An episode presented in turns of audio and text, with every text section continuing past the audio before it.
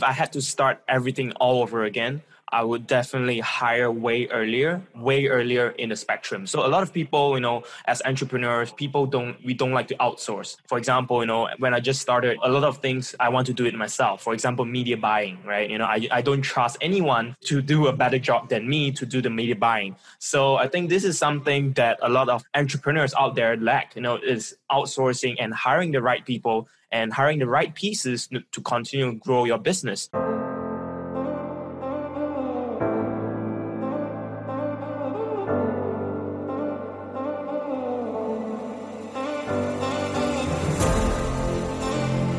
Hi, guys. We're back this week with another great interview. And we are very happy to have Evan Tan, that's right, with us. Yep. And he's a major success story in the dropshipping world.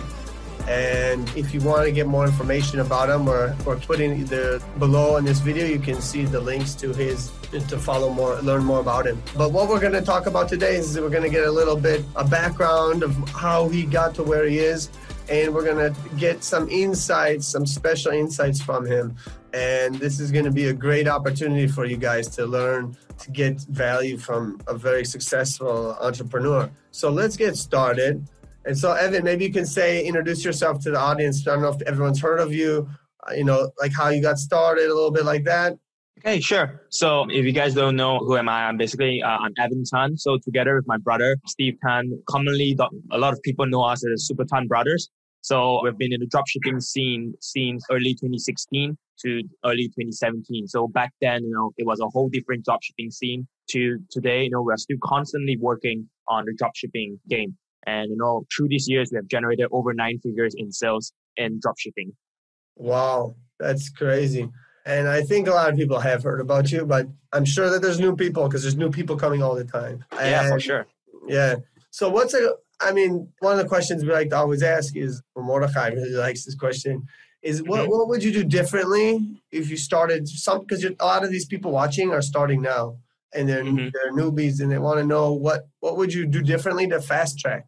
Is if there's something okay. you would say. So I wouldn't say fast track. So, but if I had to start everything all over again, I would definitely hire way earlier, way earlier in the spectrum. So a lot of people, you know, as entrepreneurs, people don't we don't like to outsource. For example, you know, when I just started, a lot of things I want to do it myself. For example, media buying, right? You know, I, I don't trust anyone to do a better job than me to do the media buying. So I think this is something that a lot of entrepreneurs out there lack, you know, is outsourcing and hiring the right people and hiring the right pieces to continue to grow your business. So if I were to start everything over again, so I would definitely hire way earlier in the spectrum. And you know, so we wouldn't have hit nine figures without a team, a system, right? So I think we're quite well known in the industry for having a proper system, for having a proper company to run this dropshipping game like a proper business. A lot of people in the industry they treat dropshipping just like a hobby, you know, it's just an extra income, you know, generate an extra, you know, a few thousand bucks and they're happy with it.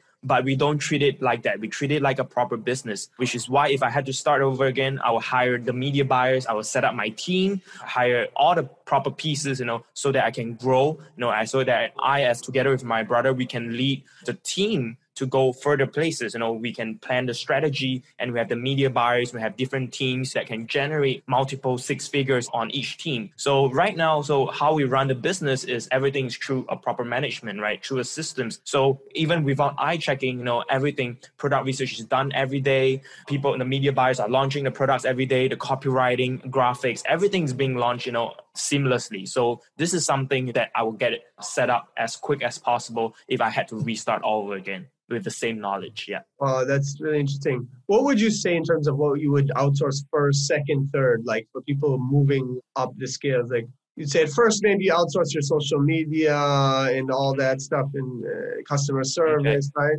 And then you would say um, definitely. Mm-hmm. Yeah. So definitely the first thing that we outsource, uh, as you mentioned, would be the customer service, right? Or social media, you know, someone that handles your customer support. Definitely after, right after that would definitely be people that come in to make sure that you have the right creatives, the right copy. So we will be, you know, generally when we start, in dropshipping, we start with one general VA, right? You know, one person that can do multitask, you know, a little bit of yeah. video editing, a little bit of copywriting. But of course, one of the key people that if you want to grow your company would be the media buyer because those are the people that generate the money for you. So that would probably be like third or fourth down the line. Once you have a proper business, once you have generating profits, you know, once you have a stable business, a media buyer is someone that you need to start hiring third, fourth down the line so that you can continually to grow different stores, multiple stores without you having to actually run the media buying yourself. So with that, you can properly have the create SOPs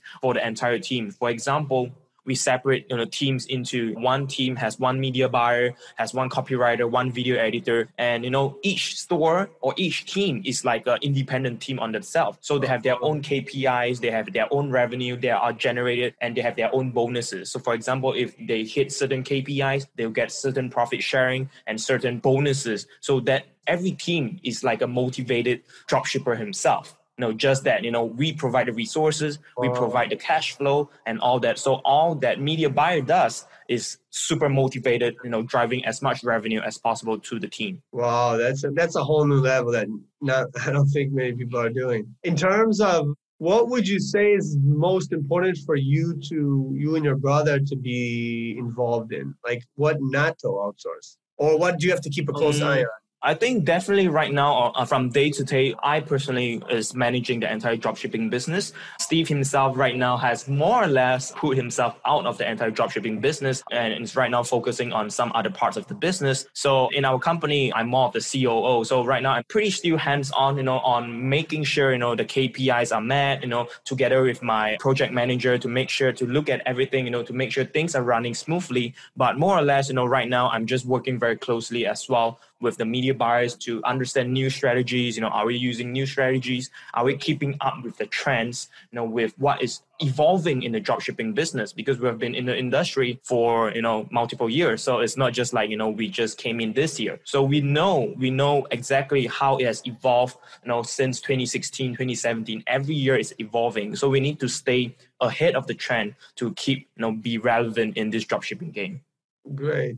Now let's move on to a question that I like to ask uh, myself is what's a winning product? Like how do people identify what's a winning product, especially at the beginning phases of testing and stuff like this? Mm-hmm. So a winning product to us, we don't really define any winning product. For us, we let the data speaks, we let the money speaks. Even any product that you launch on Facebook that is able to bring in profits is a winning product to us right? So we internally, of course, we break it down into different categories, kinds of winning product. Of course, we are talking about, say, a five-figure winning product or a six-figure winning product or seven-figure winning product. So, but to us, right, we always emphasize in some of the conferences and some of the talks we have been before, you know, we just don't, we are not only looking for the seven-figure product, right? Beginners tend to, oh, I want to find a seven-figure product mm-hmm. all the time, but it doesn't come by all the time. Sometimes it's luck, sometimes it's just in-depth research that brings about a seven figure winning product. So for us, it's not about just finding the seven figure product. It's uh, anything,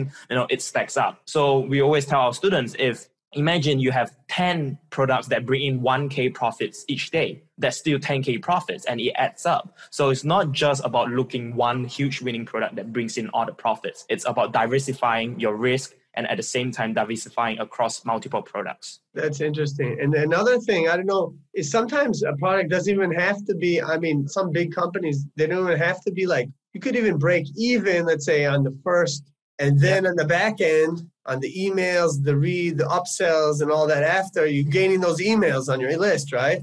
So even like a losing product or a break-even product isn't really losing because you can gain you can in the long run you can make a lot of money off those same customers, right? I mean, yes, definitely, especially for niche stores, right? Even some for for some of the drop shipping stores, we continue running even if it's break-even, right? Break-even is good for us even you know on certain uh, niche stores because you know you know you're gonna make the money back through retargeting, not gonna you're gonna make back through email marketing and all sorts of following up with the customers.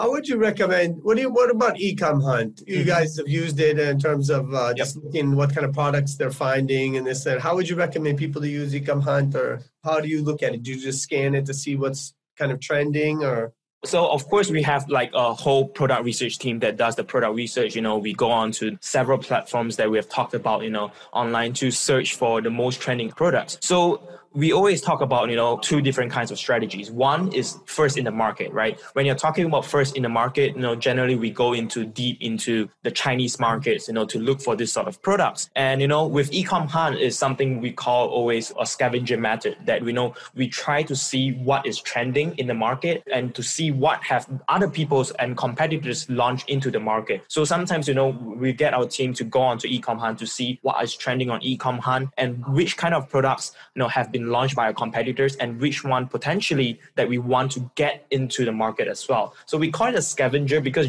generally we are not first into market. So with Ecom Hunt, generally we use Ecom Hunt to look for products that we can actually equally enter the market and compete against these competitors. I see. So you generally don't like to get a new product that's been untapped, that's new. You usually like to ride trends. So I think there's a misunderstanding. So ah. basically, yeah. So I think we separate into two sorts of strategies, and ah. what we do is we do both strategies concurrently, so that you know we are able to find the latest products, and at the same time look for products that's already in the market, and you know try to eat a pie and share of what is already in the market. So we have both strategies concurrently so that you know we are able to diversify the risk and make sure that the revenue source is coming not just from new products but existing products in the market. I see. Interesting. In terms of the whole virus thing, how are you dealing with that in terms of shipping times and all that? Are you using more warehouses, third parties? Mm-hmm. Or okay. yeah, what, what would you say about that? How to deal with I it? think with the whole virus, you know, there isn't any way around it. I mean, honestly, it's a global thing, right? So, I mean, we have been using a third party warehouse uh, called Wheel. So basically, they are one stop uh, fulfillment service for all dropshippers out there. So we have been using them for, you know, the past few years and they've been super excellent in managing all our fulfillment to people all around the world. So with Wheel, they're able to you know what I really like about them is their service is top notch and they are able to always adapt to different needs, especially during this virus. You know, we are able to find they're able to suggest you know which are the ideal shipping methods to use at the fastest rate yet at the balanced rate. So you know we don't allow our customers to wait too long, but it's something that I think everyone around the world have to do in this period. So I think Wheel has done a really good job, you know, in maintaining the shipping speed, you know, the prices for us as much as possible during this pandemic. So for beginners starting, would you say to test still on AliExpress or to just move off of there as fast as possible, even testing? I think generally with platforms like Wheel, you know, I feel you can get on Wheel as soon as possible because with if you're testing on AliExpress means you're not doing proper upsells, you're not doing proper cross selling. And you know, if you're doing upselling and cross selling on AliExpress, the problem is that you may have a main product that is from supplier A and an upsell from supplier B. And this way you need to pay shipping twice, right? So if you're using Wheel right off the get go, right, you are able to do all your upsells, your cross sell, your email marketing, everything. And Wheel is able to compile the order. For example, one customer is able to buy say three to four different things from your store, which is coming from four different suppliers, but yeah. Wheel is able to consolidate that for you and ship out as one order so that you only have to pay for one shipping, which saves up yeah. cost and it makes things way easier and it's going to be faster and it's going to be more efficient because in AliExpress yep. you don't know what kind of supplier you're going to get. Yep. Yeah. You don't have to like worry about you know your supplier not shipping out. Know, Wheel have been around you know and has been helping a lot of drop shippers like us around the world uh, get their uh, orders shipped. So you know I trust them to do it. You know they have helped us you know scale eight figures in just fulfillment alone. So we entirely trust them that they're able to do a good job on this. What do you say about the fourth quarter now? Like what people should be doing? What, what's your strategy? What should people be thinking about for the fourth quarter? Uh, mm-hmm. I mean, it's maybe it should be for sure starting now if they haven't started preparing, but could even be okay. late. So I think if someone is just starting out, you know, in the fourth quarter, generally I feel it's a little bit too late to get on because they don't have the necessary know-how to know what is coming in Q4, right? Q4 a lot of people, a lot of dropshippers, they always feel, oh, Q4 is the time where I have to capitalize on things. But you know, to us as dropshippers, generally, you know, Q4 is just another quarter in the year, right? I mean, we have been dropshipping, you know, year in and year out. Fourth quarter is more expensive. Of course, you know, people are more in the buying mood, but at the same yeah. time, your CPM is higher, keywords are more expensive, and all this sort of different things. So of course, our main strategy is always still through general stores because you know you're able to test multiple products without having to set up multiple stores, which you know makes things way easier. But of course, if you're talking of a general fourth quarter strategy, you know, our team always have to prepare ahead of time. You know, if you're talking about Q4, right now it's already Q4. So generally, if you're talking about, you know, it's more on your email blast, you know, your email strategies, you know, all this have to be very Q4 related. At the same time, you know, your video creative, your copywriting has to be as well Q4 related, you know, to capitalize on this season as much as possible. Okay, that's that, and that got right into my next question. That was good about the one because you know you mentioned the general store. Yeah. So then there's the one product store is kind of being a lot of people are hyping it up right now. Yeah. But it has a lot of negatives because you have to start all over again once if it doesn't work.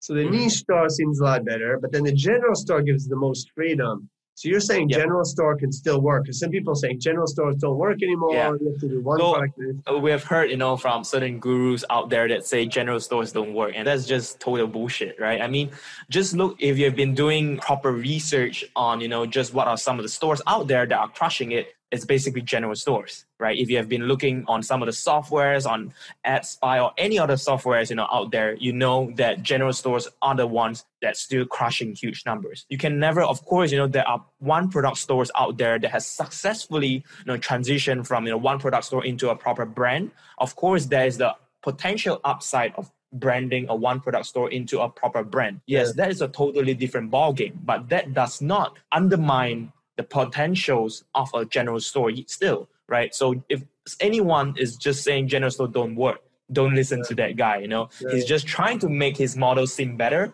which yeah. is just total bullshit. All three models, niche store, general store, one product store, all three models work, and each have its pros and cons. So you know, for us, it's just we prefer the general store because we are just so our entire team is just so well versed and you know used to burn and churn, you know, general stores and just milking the entire dropshipping game. Of course, our team have one product stores, have niche stores. It's just, you know, diversifying across multiple different models throughout the company. Uh, that's interesting. Because yeah, a lot of people not saying general store. Some people are saying try start with the general store, then take the winners, and then take the winners and turn that into one product or whatever. But I kind of see what you're saying because you don't really need it because on your general store, people are coming to the product page anyways, right? Yep. So yeah, mm-hmm. so I, that is one viable option as well that we know. If, of course, you know there is a potential if you pull out the product on a one product store, and the conversions may be better, and there may be a potential upside, you know, of you know upgrading it to a proper brand. So that is something that we do as well, but you know we just do it concurrently at the same time. I see. That's interesting. Okay, a couple more questions here. One about sure. okay, what about a lot of people don't talk about a lot of people talking about Facebook ads. What about Google, YouTube? You'd say people should get into that or wait for the products to get better or I mean to be to get some uh, okay. So I think, I think YouTube is definitely under tap out there. Google Shopping, you know, we have a team that is working on Google Shopping itself. SEO on some of the niche stores, and pretty much uh, that's it. You know, we are not super heavy in the Google game you know whether it's with regards to google shopping we have designated stores. So with google shopping we have special stores just for google shopping and you know uh, drop shipping stores with facebook with just you know a store. So they are totally separated. And with youtube i think it's uh, up and coming. You know i've seen some of the drop shipping stores out there that are crushing it with youtube. You know uh, i'm not gonna mention who but you know some of them are definitely crushing it. You know youtube google shopping pinterest as well so i think it's just definitely underutilized but for us, we still feel Facebook is the best and fastest way you can scale. With YouTube and Google, it's just not as you know scalable as Facebook. Mm-hmm. But the only downside with Facebook is that the bans, you know, and I'm sure all the dropshippers know out there with the bans and the evolving policies and all these different sort of yeah. things. If you're able to have a proper system to churn Facebook accounts and all those sort of different things, you're in good hands to properly milk the dropshipping game. I see.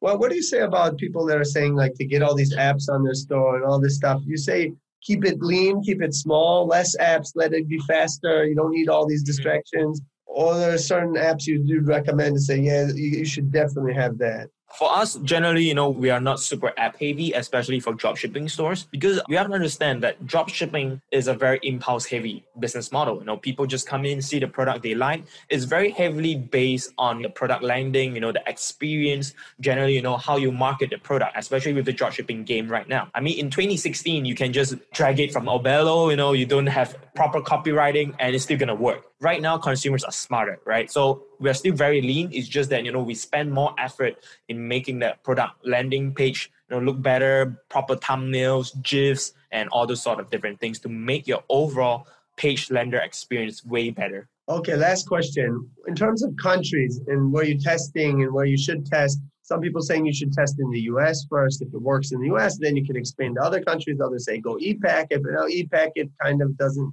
because you know the shipping problems. Mm-hmm. Where would you say the countries to focus on? I mean, some people I guess are doing good in some European countries. I talked to a French mm-hmm. drop shipper. He's just only doing France. And he's yeah. crushing it just in France, right? Yeah. So, so yeah, I also talked to some people. You know, we have had some students, you know, come from France, you know, coming from Mexico, and they're crushing in their local markets. And that I feel personally feel is definitely an untapped market, right? You know, personally we have uh, done translated stores and all sorts of different things but for non-native speakers it's just way too much work right? For them it's native right? You can just easily look okay i can get this translated for us. Whenever we find a winning product and we want to get it translated it's just a lot of work. We still do it right now but we don't translate the entire store. So I'm sorry, I forgot what was the question you were asking. You know? Yeah, yeah, no, but in terms of um, testing, testing, right? Testing products, yeah. you go focus US or what about Canada, Australia? We always focus US, US and Canada definitely are one of the top testers and of course followed by e-packet countries, generally English speaking countries. But we always start testing with US, you know, US, Canada, Australia and United Kingdom is generally the English speaking countries. You know, we test it in US, right? If it's good or even if it's not good, sometimes we still test it in the other countries because you know a beginner mistake is tend to you know if it doesn't work in US, it's not gonna work in UK. But that's not the case. Sometimes the product works in US or and doesn't work in UK or, or the vice versa. So it's always important to test all the different markets just to make sure.